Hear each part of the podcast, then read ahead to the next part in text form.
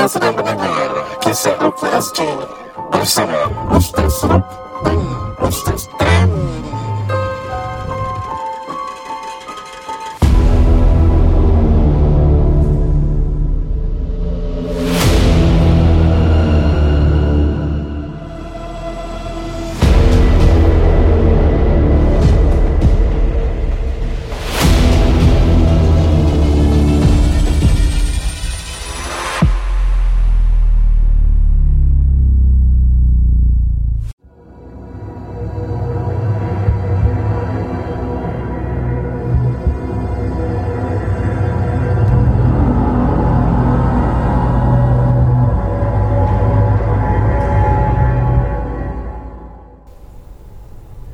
Assalamualaikum warahmatullahi taala wabarakatuh bersama saya Rukuddin Zainur dalam rancangan Kisah Rukia SG. Uh, anda bertanya di manakah suara Ustaz Tam?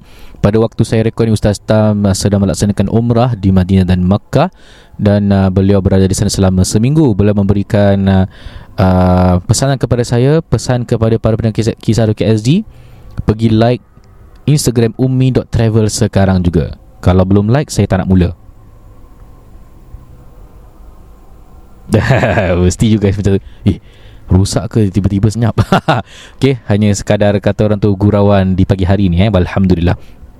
Episod kali ini ditaja oleh Niza Nizam Ejen Hartanah uh, Anda eh, Yang terpilih. Mereka bukan Dalam pandangan saya Hanya sekadar menjual beli rumah.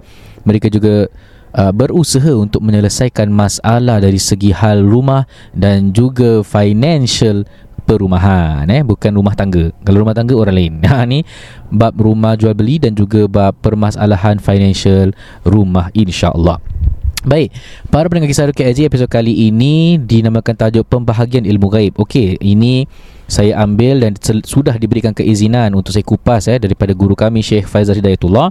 Tajuk buku diberikan Rahsia Indigo dan Potensi Gaib Manusia. Dan pada episod-episod lepas uh, Saya kira dah masuk 1, 3, 4 4 episod saya bincang mengenai indigo ni. Dan yang ini masih juga dalam uh, Perbincangan hal indigo. Dan uh, tiba kita pada tajuk Yang dinamakan sebagai Pembahagian Ilmu Gaib. Jadi para pendengar kisah Ruki SD Nak faham apa tu ilmu gaib ni Ialah uh, Benda-benda yang dinatakan oleh Allah Subhanahu Wa Taala eh, tentang benda yang tidak dapat dilihat eh. Tetapi dalam hal uh, ruqyah syariah versus ruqyah syirkiyah jadi bab gaib ni ke di manakah batasnya menunjukkan kita berada di landasan agama ataupun terkeluar daripada landasan agama. Jadi ini lebih kepada ilmu sikit nak kita kongsikan kepada anda. Ha, asyik cerita hantu cerita hantu tak habis kan. Ha, tapi belajar ilmu pun nak kena tahu juga. Ha, kita ni suka dengar cerita orang kena ganggu lagi ni tapi nak faham bila gangguan tu berlaku ataupun kita nak faham lah perawat-perawat yang pelik-pelik ni gunakan cara-cara yang macam kita bincangkan sebelum-sebelum ni banyak-banyak red flag sampai black flag pun ada maka kita kena faham daripada uh, segi keagamaan apa yang diajarkan oleh Allah dan Rasulullah SAW dan juga diterangkan oleh ulama Okey. Pembagian ilmu gaib. Ilmu gaib dia ada dua guys. Yang pertama gaib mutlak dan gaib nisbi. Okey. Jadi untuk mengetahui gaib mutlak tu apa benda, gaib nisbi tu apa benda. Perbincangan mengenai contohlah eh jin adalah gaib betul tak?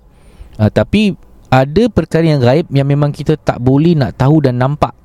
Tahu pun sekadar hanya apa yang diterangkan oleh Allah. Contohnya Allah SWT adalah Tuhan dan dia pun gaib kan? Uh, malaikat pun gaib. Tapi ada ke uh, waktu-waktu boleh kita nampak mereka? Jawapannya tidaklah. Tapi kalau jin ni dia terkait dalam penampakan jin ni dalam uh, yang kedua itu gaib nisbi. Jadi saya mulakan dulu dengan gaib mutlak. Uh, disebut gaib mutlak kerana Allah menghususkan ilmu gaib itu hanya untuknya sendiri. Tidak ada satu makhluk pun yang dapat mengetahui dan meng- menggapai perkara-perkara gaib yang sifatnya mutlak. Eh, pasal Allah SWT berfirman. أعوذ من الشيطان الرجيم قل لا يعلم من في السماوات والأرض في السماوات والأرض الغيب إلا الله وما يشعرون أيان يبعثون صدق الله العظيم yang bermaksud katakanlah tidak ada seorang pun di langit dan di bumi yang mengetahui perkara yang gaib kecuali Allah dan mereka tidak mengetahui kapan mereka akan dibangkitkan jadi Guru kami juga Syekh Sa'ad Said Ahmad Abdu menjelaskan bahawa gaib mutlak terbagi dua iaitu mutlak tam dan mutlak ghairu tam bukan tamlikha eh. Tam dalam bahasa Arab maknanya sempurna ghairu tam tidak sempurna. Okey. Kalau mutlak tam ialah gaib mutlak yang sifat sempurna hanya Allah saja yang tahu. Tiada satu makhluk pun yang mengetahui tentang rahsia dan selok beloknya seperti bila hari kiamat. Kan? Hari apa bulan apa tahun berapa jam berapa? Tak ada yang tahu melainkan Allah Subhanahu Wa Taala. Jadi ini namanya ilmu gaib yang mutlak tam. Yang kedua, mutlak ghairu tam adalah perkara gaib dan kejadian yang akan terjadi di masa mendatang. Tetapi Allah memberikan sedikit khabar bocor kepada sebagai makhluknya. Baik dari kalangan Nabi yang diutus atau kepada para malaikat yang ditugaskan. Ini Allah terangkan dalam Al-Quran. Allah syaitan rajim. عالم الغيب فلا يظهر على غيبه أحدا إلا من ارتضى من رسول فإنه يسلك من بين يديه من بين يديه ومن خلفه رصدا Surah Al-Azim bermaksud Dia adalah Tuhan yang mengetahui yang gaib Maka dia tidak memperlihatkan kepada seorang pun tentang yang gaib itu kecuali kepada Rasul yang dirdainya maka sesungguhnya dia mengadakan penjaga-penjaga malaikat di muka dan di belakangnya. Jadi ini penerangan tentang ilmu gaib tam dengan ghairu tam. Seterusnya kita dengarkan apa yang diterangkan oleh Imam Al-Qurtubi. Bila mengatakan tatkala Allah memuji dirinya dengan ilmu gaib dan menetapkan dirinya dengan ilmu tersebut tanpa keikutsertaan makhluk hal itu menjadi tanda bahawa tidak ada satu pun yang mengetahui perkara gaib kecuali dirinya. Kemudian Allah mengecualikan bagi sebahagian Rasul yang diridainya. Maka Allah menitipkan kepada mereka pengetahuan hal gaib sekehendaknya dan jalan wahyu. Allah menjadikan hal itu sebagai mukjizat bagi mereka, para Nabi dan sebagai tanda benarnya kenabian mereka. Jadi faham tentang apa benda yang gaib mutlak dan gaib mutlak itu ada dua, gaib mut, uh, gaib mutlak tam dan gaib mutlak ghairu tam. Okey. Jadi kita fahamkan di sini uh, diterangkan bahawa kunci perkara gaib mutlak ada lima. Iaitu bila terjadi hari kiamat, bila turunnya hujan, apa yang terjadi di dalam rahim, apa yang akan terjadi di hari esok dan di mana orang akan meninggal. Ini berdasarkan firman Allah Taala ba'da'um syaitan rajim. Inna Allah indahu ilmu sa'ati wa yunazzilul ghaith وينزل الغيث ويعلم ما في الأرحام وما تدري نفس ماذا تكسب غدا وما تدري نفس بأي أرض تموت إن الله عليم خبير. صدق الله العليم المقصود sesungguhnya Allah uh, sahajalah tahu tentang hari kiamat dan dialah yang menurunkan hujan dan mengetahui apa yang ada dalam rahim. Dan tiada seorang yang tahu dapat mengetahui dengan pasti apa yang akan berlaku esok. Dan tiada seorang pun yang dapat mengetahui di bumi mana dia akan mati. Sesungguhnya Allah Maha mengetahui lagi Maha mengenal. Jadi tadi ayat tersebut menerangkan kunci perkara gaib mutlak ada lima lah yang diterangkan. Di setiap kunci gaib ini terdapat sisi gaib yang bersifat mutlak tam mutlak sepenuhnya dan ghairu tam tidak sepenuhnya Mari kita bedah satu persatu. Maka Syekh Fazal memulakan pertama bila terjadinya hari kiamat. Okey. Jadi kiamat ni memang benar kita tak tahulah bila akan berlaku. Uh, tu jadi itu namanya mutlak tam. Kalau dia mutlak ghairu tam, maknanya diterangkan tentang tanda-tanda besar, tanda-tanda pertengahan dengan tanda-tanda yang kecil. Okey. Jadi ini penerangan mengenai apa yang kita bahaskan pada hari inilah. Jadi secara amnya kita dah faham benda yang gaib mutlak. Sekarang ni saya nak bahaskan pula tentang benda gaib nisbi. Jadi gaib nisbi adalah gaib yang relatif. Sebagai ulama menyebutnya dengan gaib muqayyad iaitu terkait. Berbeza dengan gaib mutlak yang ilmunya tidak diketahui sesiapa pun kecuali Allah semata. Gaib nisbi adalah gaib yang diketahui sebagian makhluk dan tersembunyi bagi sebagian makhluk lainnya. Di suatu keadaan dia tersembunyi Namun di keadaan lain dia tidak tersembunyi Di suatu tempat dia tersembunyi Namun di lain tempat dia tidak tersembunyi Ilmu tentang gaib nisbi dia tidak terbatas oleh orang tertentu dan golongan tertentu. Siapa saja boleh mengetahui dan merasakannya. Baiklah orang tu alim ke atau yang bodoh, baik dia wali ataupun bukan wali, baik dia muslim atau dia kafir sekalipun. Bagi makhluk, pengetahuannya terhadap hal gaib hanya bersifat relatif dan partial saja. Tidak seperti ilmu gaib yang dimiliki Allah. Dia mengetahui segala jenis yang tersembunyi dari segala arah dan segala bentuk ketersembunyiannya. Berikut adalah contoh gaib nisbi. Jadi Syekh Faizal dia kasih contoh-contoh. Yang pertama, ketika Ahmad pergi ke sekolah, dia bertemu dengan teman-temannya. Dia memiliki sahabat karib bernama Ali.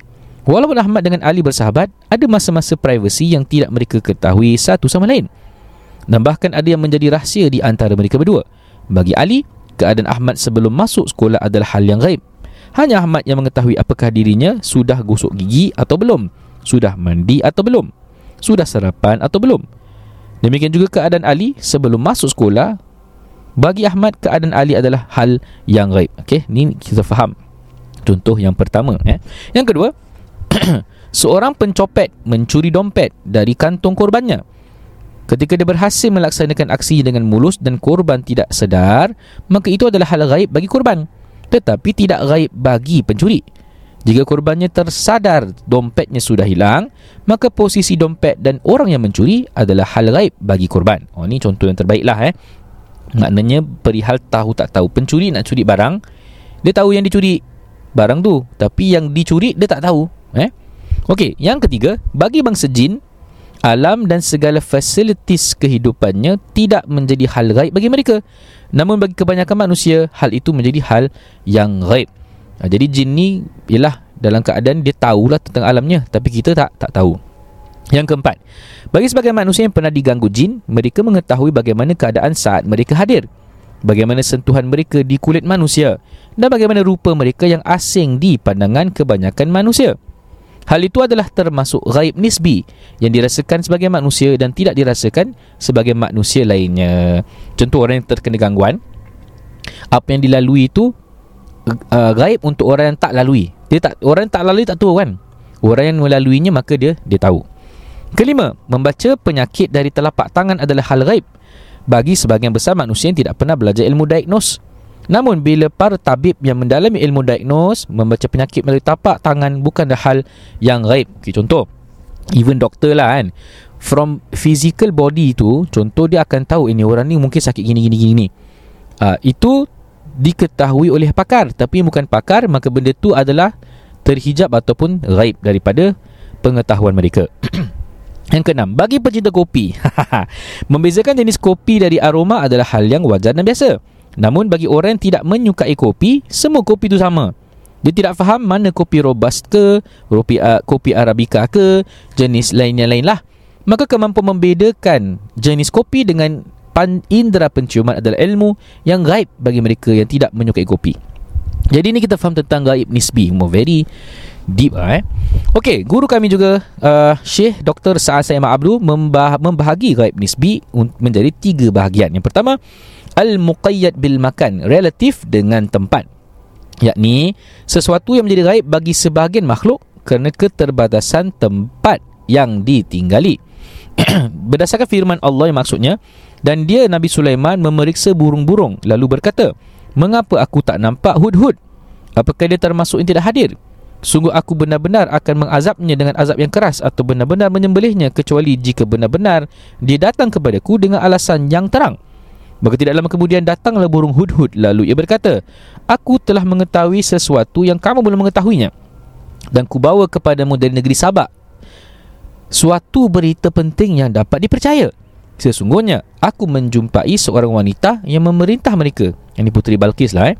Dan dia dianugerahi segala sesuatu serta mempunyai singgah sana yang agung. Aku mendapati dia dan kaumnya menyembah matahari selain Allah dan syaitan telah menjadikan mereka memandang indah perbuatan-perbuatan mereka lalu menghalim mereka dari jalan Allah. Jadi penjelasan bab ini pada firman Allah yang mengisahkan percakapan antara Nabi Sulaiman dan burung hudhud menjadi satu petunjuk tentang perkara gaib yang terbatas kerana tempat. Kan Nabi Sulaiman pun tak tahulah tentang puteri Balkis ni tapi yang tahu adalah burung hudhud yang terbang ke sana. Jadi ia adalah dikategoriskan sebagai gaib nisbi. Eh, Nabi Sulaiman yang tetap berada di dalam kerajaannya belum tahu keadaan negeri Sabak yang penduduknya telah menyekutukan Allah dengan bersujud kepada matahari. Beliau juga belum mengetahui singgah sana agung milik ratu yang memerintah kerajaan tersebut kecuali bila diterangkan burung hudhud.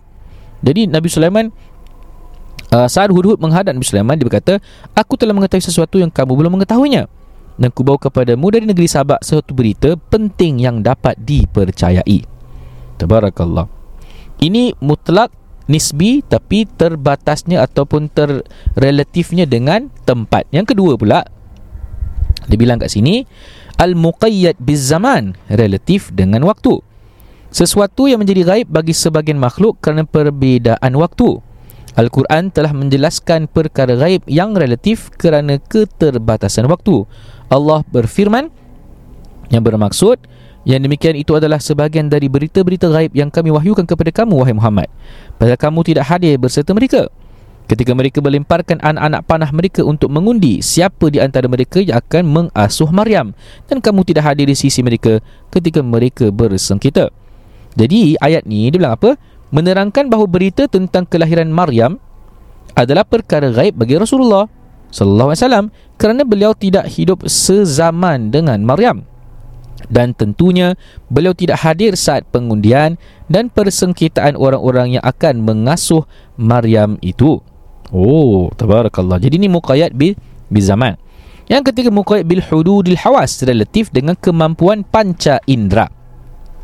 Sesuatu yang menjadi gaib kerana kemampuan panca indera makhluk yang berbeza-beza. Contoh, apa yang diketahui oleh anjing menjadi sesuatu yang gaib bagi indera penciuman manusia. Kerana manusia tidak diberi kepekaan penciuman setajam binatang anjing. Begitu juga wujud syaitan. Saat dia mendekat di sekitar kita, kehadirannya adalah hal yang gaib bagi manusia. Tapi bukannya gaib bagi anjing dan keldai. Oh, okey. Inilah gaib nisbi relatif yang diketahui ilmunya oleh sebahagian makhluk dan tersembunyi bagi sebahagian makhluk lain, termasuk manusia.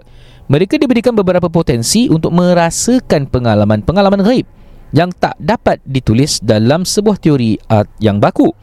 Manusia yang pernah mengalami pengalaman gaibnya tidak boleh mengajarkan atau tidak bisa mengajarkan langkah-langkahnya kepada orang lain agar dapat merasakan kejadian gaib yang serupa seperti yang dialami dirinya.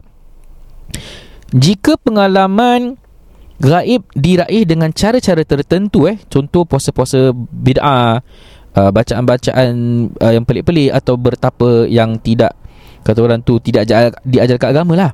Maka boleh dipastikan kemampuan itu diperbantukan oleh setan manusia. Eh? Eh ma- maaf dibantu oleh syaitan. Manusia mendapat bantuan syaitan untuk dapat mengetahui hal gaib di sekelilingnya. Kejadian gaib yang murni di dialami manusia tanpa bantuan jin hanya dapat difahami dan dirasakan secara spontan. Dan pengalaman itu tidak boleh diulang-ulang sekehendak dirinya Selain kejadian gaib yang tidak bisa masuk teori dan akal, sebagian manusia terkadang mendapatkan ilmu gaib kerana kebiasaannya dalam menekuni suatu bidang dan penelitiannya penelitiannya yang lama terhadap suatu disiplin keilmuan. Contoh, para tabib yang dapat mendiagnos penyakit manusia hanya dengan melihat wajah. Maka ilmu itu menjadi gaib bagi orang yang tidak mengetahui ilmu pengobatan.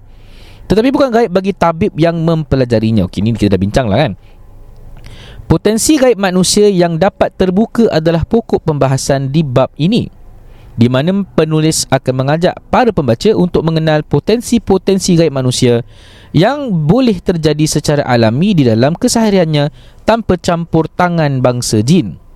Potensi-potensi gaib adalah uh, ni saya berhenti sampai di sini insya-Allah boleh sambung episod-episod mendatang. Jadi para pendengar kisah KJ saya harap awak semua tak uh, tak boring lah kan dengar.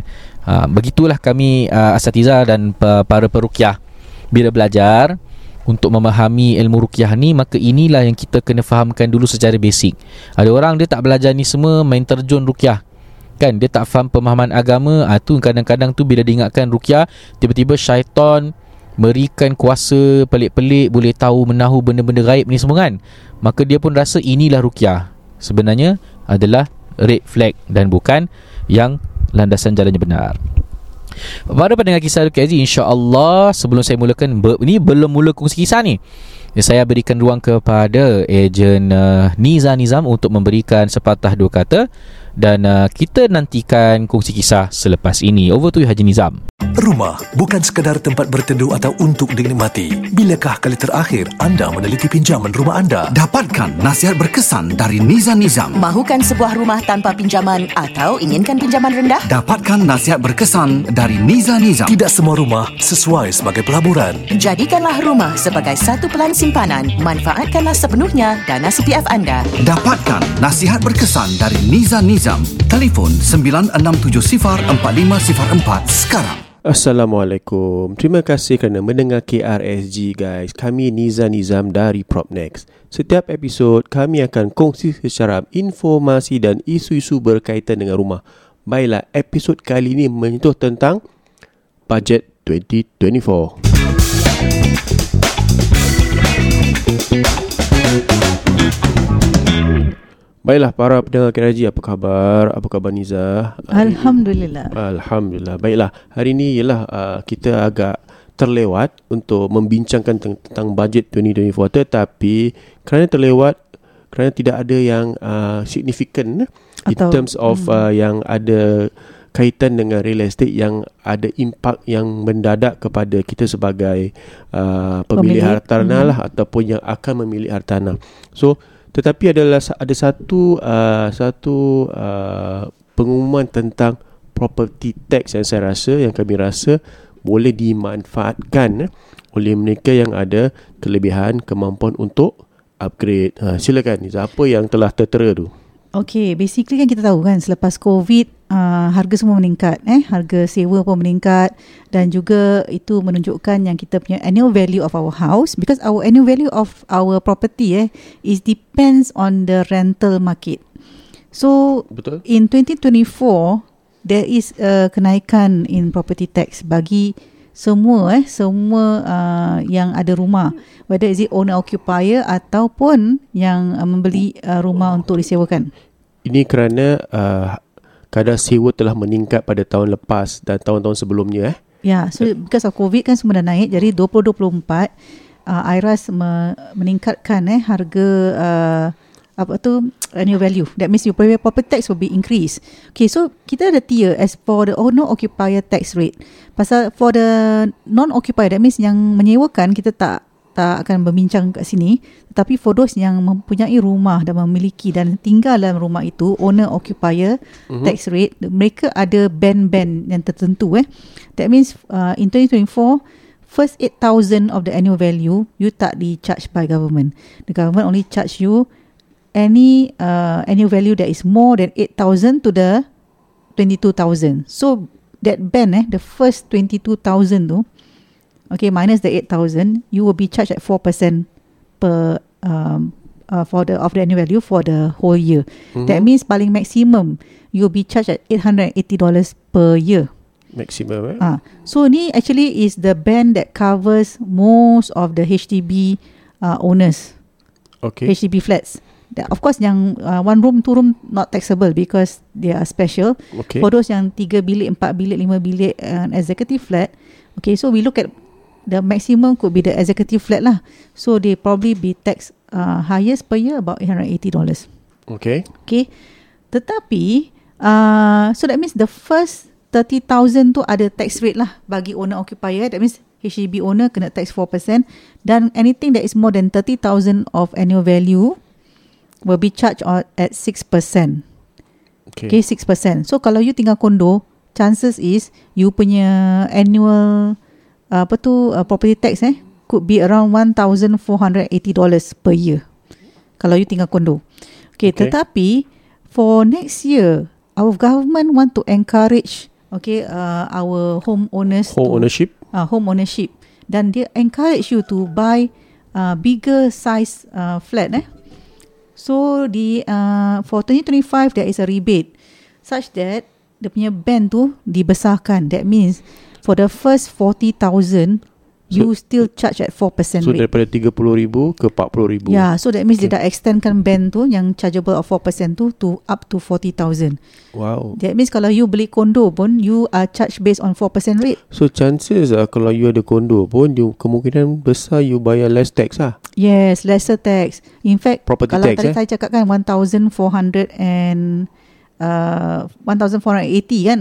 Sekarang mereka uh, in 2025 they probably paid at 1120.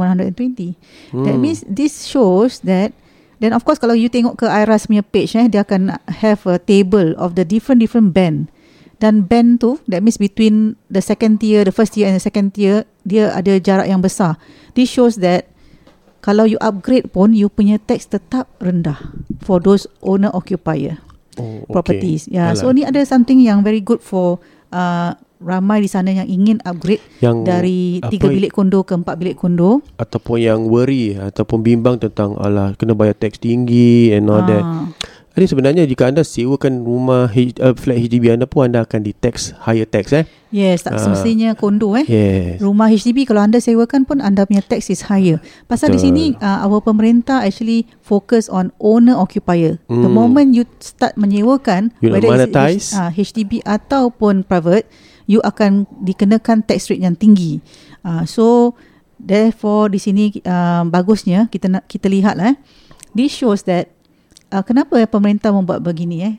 For those uh, yang uh, menyewakan rumah mereka, kalau mereka rasa despite the high uh, rental dan sebagainya mm-hmm. dan rasa dah eh kos uh, kos menyewa ni agak tidak dapat mengcoverkan all your taxes atau dapat expenses then it's best that you just uh, saya rasa sell kalau lah. it, itu itu persoalan yang saya tak mungkin lah kalau you punya sewa let's say 3000 satu tahun dapat berapa? Uh, tiga, 36,000 eh? ah eh, Yelah betul lah Kira- 36 36 ribu. Ah, Kalau teks anda Cuma ah, 3,000 je. 3,000 Hmm. apa. Tepat tetapi kebanyakan yang menyewa duit sewa tu tidak digunakan dengan uh, dengan uh, peka. Ya Ah, Dan tak bayar installment Uh, uh, installment gunakan- rumah tak bayar masih gunakan CPF tetapi itu di, di, digunakan sebagai duit belanja bukan semua eh kerana HDB ni is about needs eh so nak emphasize ni is about needs. Hmm. so jika anda ada keperluan uh, okay kalau tak ada masalah jika anda tinggal di HDB dan and you have a different lifestyle.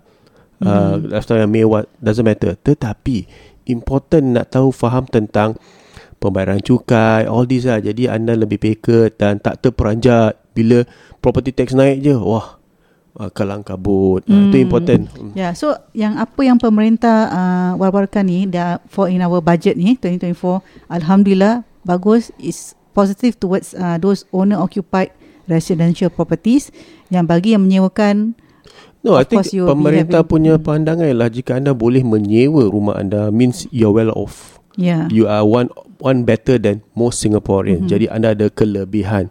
So it's about uh, so it it is okay because uh, to me personally eh it's okay for government to tax you lah because you are Hmm. under the higher bracket what, in terms of wealth.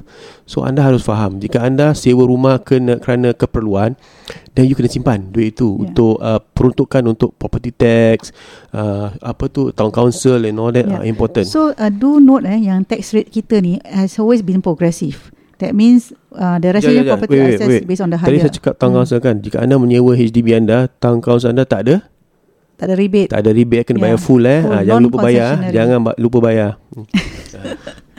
Kita cakap saya jangan lupa bayar jangan lupa bayar ni pasal the past cases kan ramai yang terlupa pasal kita dah cross to 2024 kan. Mereka Yeah. harus membayar dulu eh tax rate 24 2024 in full dan whatever uh, town council in full lah kan. Jangan Yeah. uh, jangan terperanjat eh kenapa nak bayar saya baru tinggal satu bulan in 2024. You have to Hmm. pay first and then the buyer yang beli rumah anda tu akan reimburse balik. Yeah Eh, So kepada kena anda. faham eh So Of course all these are expenses in a way Owning Macam Apa uh, Ada kereta ataupun motor pun nak kena isi minyak Dengan bayar road tax Sama dengan rumah Yeah, so actually this new tax rate for 2025, alhamdulillah kita nampak adalah uh, begitu baik eh. Jadi for those yang daripada HDB ke kondo nak upgrade atau daripada tiga bilik kondo ke empat bilik kondo, mereka tidak nampak kos mereka begitu uh, naik ketara pasal the property tax is really low. And for those from condo to landed property pun, Alhamdulillah, the tier that we see from the tax rate Yes. is very, very low. Yeah. Tidak melebihi eh, daripada yang what Es- we do for Especially 2024. yang ada kelebihan Ada kemampuan dari segi gaji Dan umur Untuk do the upgrade I Mhm. think kita selalu uh, Bukan apa cak- cakap apalah I think for the past few months Ramai yang telah kita uh, Tunjuk tunjukkan jalan Mhm. untuk upgrade daripada HDB ke kondo dan mereka rasa selesa kerana ada reserve fund, ada CPF reserve semua dan it's very important dari segi pemilikan hartanah. Mhm. Mm-hmm. Uh, kita pun telah peruntukkan jika anda jual BTO anda ataupun rumah resale lah HDB anda dan dapat keuntungan sebahagian mungkin one quarter 25% of your keuntungan harus diketepikan untuk masa depan asset asset uh, account ataupun uh, kerana apa nak kalau nak upgrade kondo ni aduh nak upgrade kondo ni ada bayar maintenance fee. Yes, betul, betul. Ha. Ha. so maintenance fee tu cash. Ha, jadi nak kena faham. Bukan macam uh, town council ada rebate ada ni tak ada eh. So nak kena faham tentang pembayaran maintenance fee. Every quarter you kena bayar berapa agaknya? Maybe 800 900 1000 kita tak tahulah. Uh, more importantly also dari segi penyelenggaraan uh, kondo lah. Uh, so Hmm. So inilah satu uh, apa tu gambaran yang kita nak nak berikan kepada mereka yang ada kemampuan uh, beri beri diri anda peluang untuk tahu jika anda ada tak kemampuan dari segi kewangan dan juga kemampuan dari segi uh, aspirasi. Ya. Uh, yang important. Kerana apa yang kita wawarkan tentang asset progression ni actually is to build you punya retirement bank.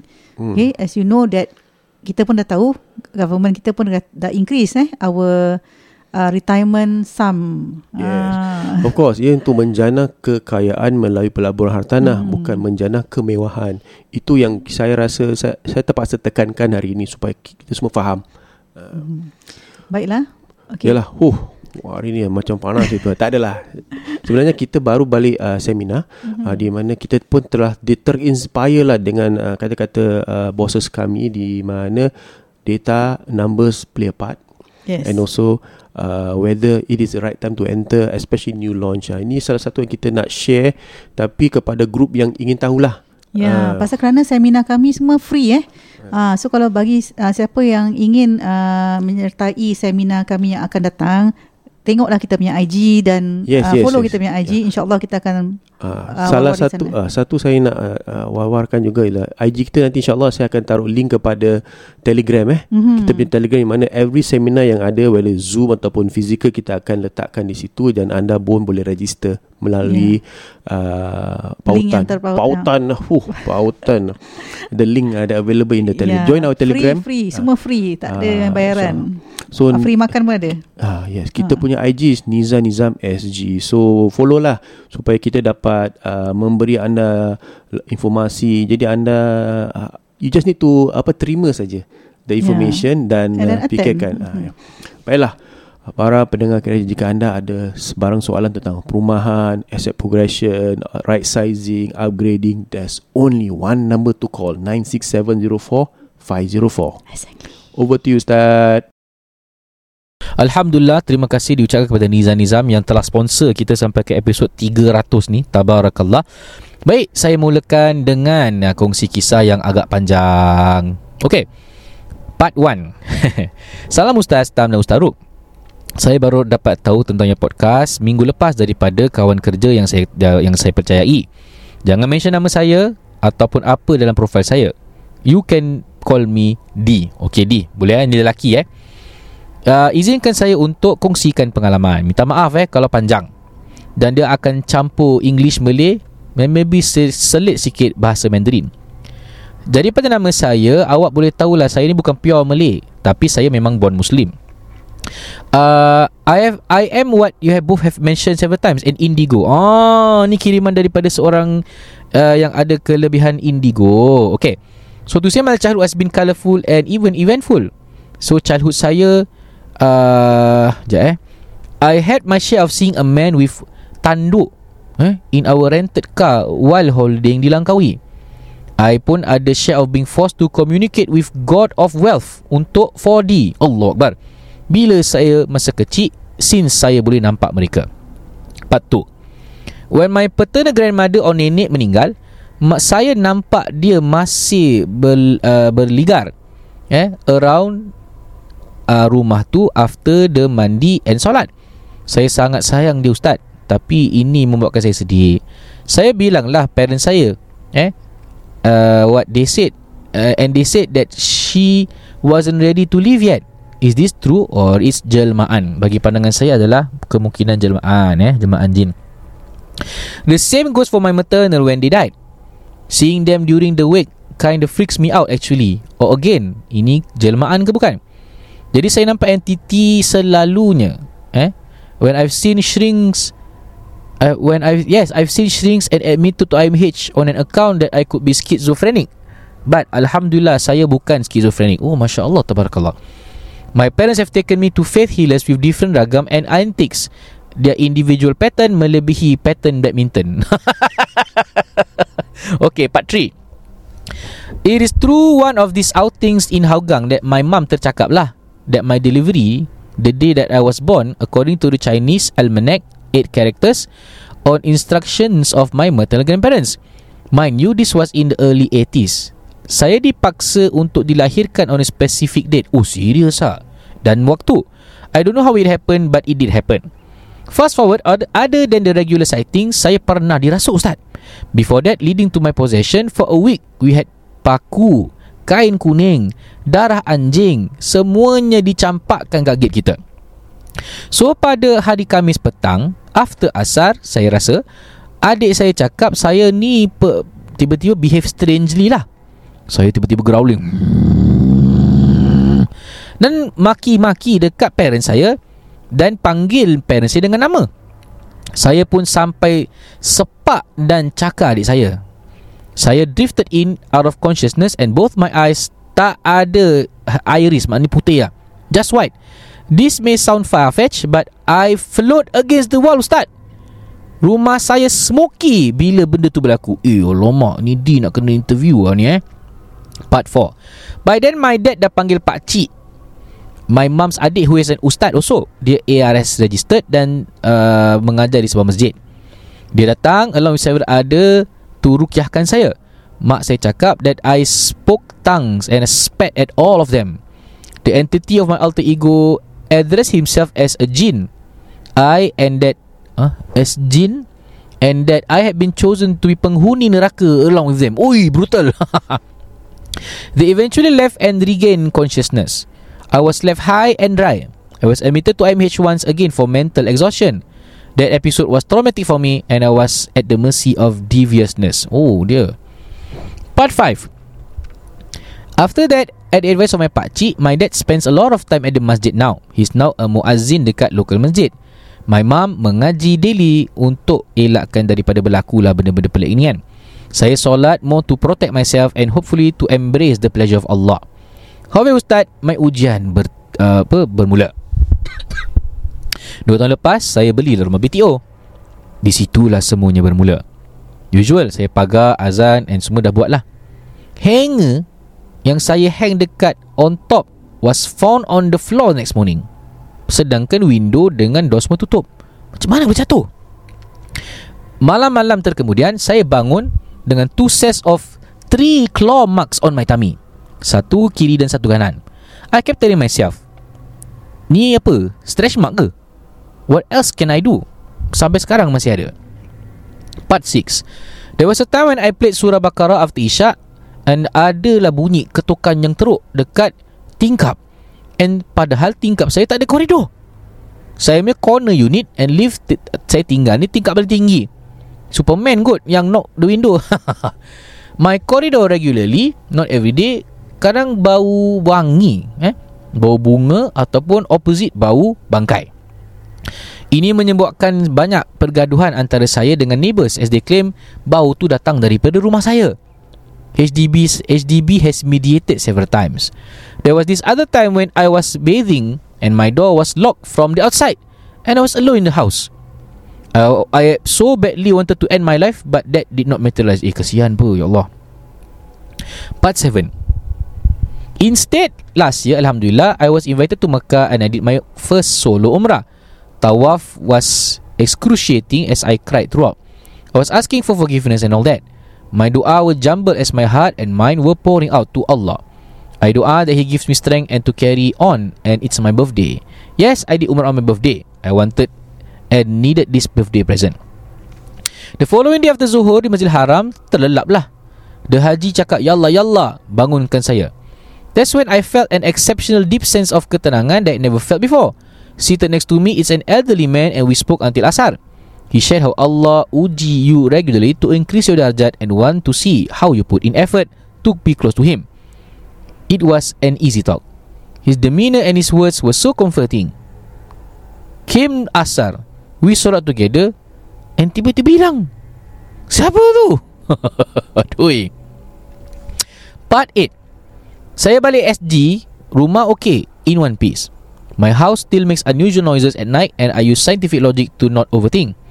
Not that I'm afraid, but rather I choose not to cross the boundary. Allah dah tutup mata saya. But the new apa ni?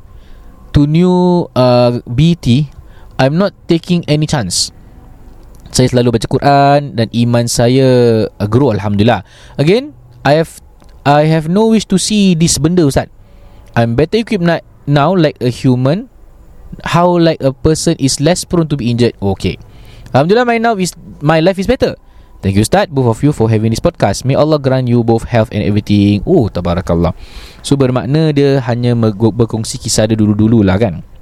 Okay. So saya dah bilang dia ni episod keberapa. Saya kalau anda yang sedang mendengar ni kan, can you book a rukyah session with me not? Uh, I nak try rukyahkan you Nak tengok. Ada tak resi-resi pelik Macam keadaan yang dulu tu? Eh? Semoga tak ada lah. But ni Kalau uh, Kalau nak Kalau nak. Kalau tak nak Then tak jadi masalah eh? Jadi terima kasih diucapkan Kepada uh, D Kerana cerita yang dikirimkan dan uh, begitulah episod kali ini para pendengar kisah RKZ. InsyaAllah episod selanjutnya Ustaz Tam dah balik dari umrah maka kita akan rekod bersama insyaAllah. Eh? Baiklah sekian saja dari saya Ruknuddin Zainur. Wabillahi taufiq Wassalamualaikum warahmatullahi taala wabarakatuh.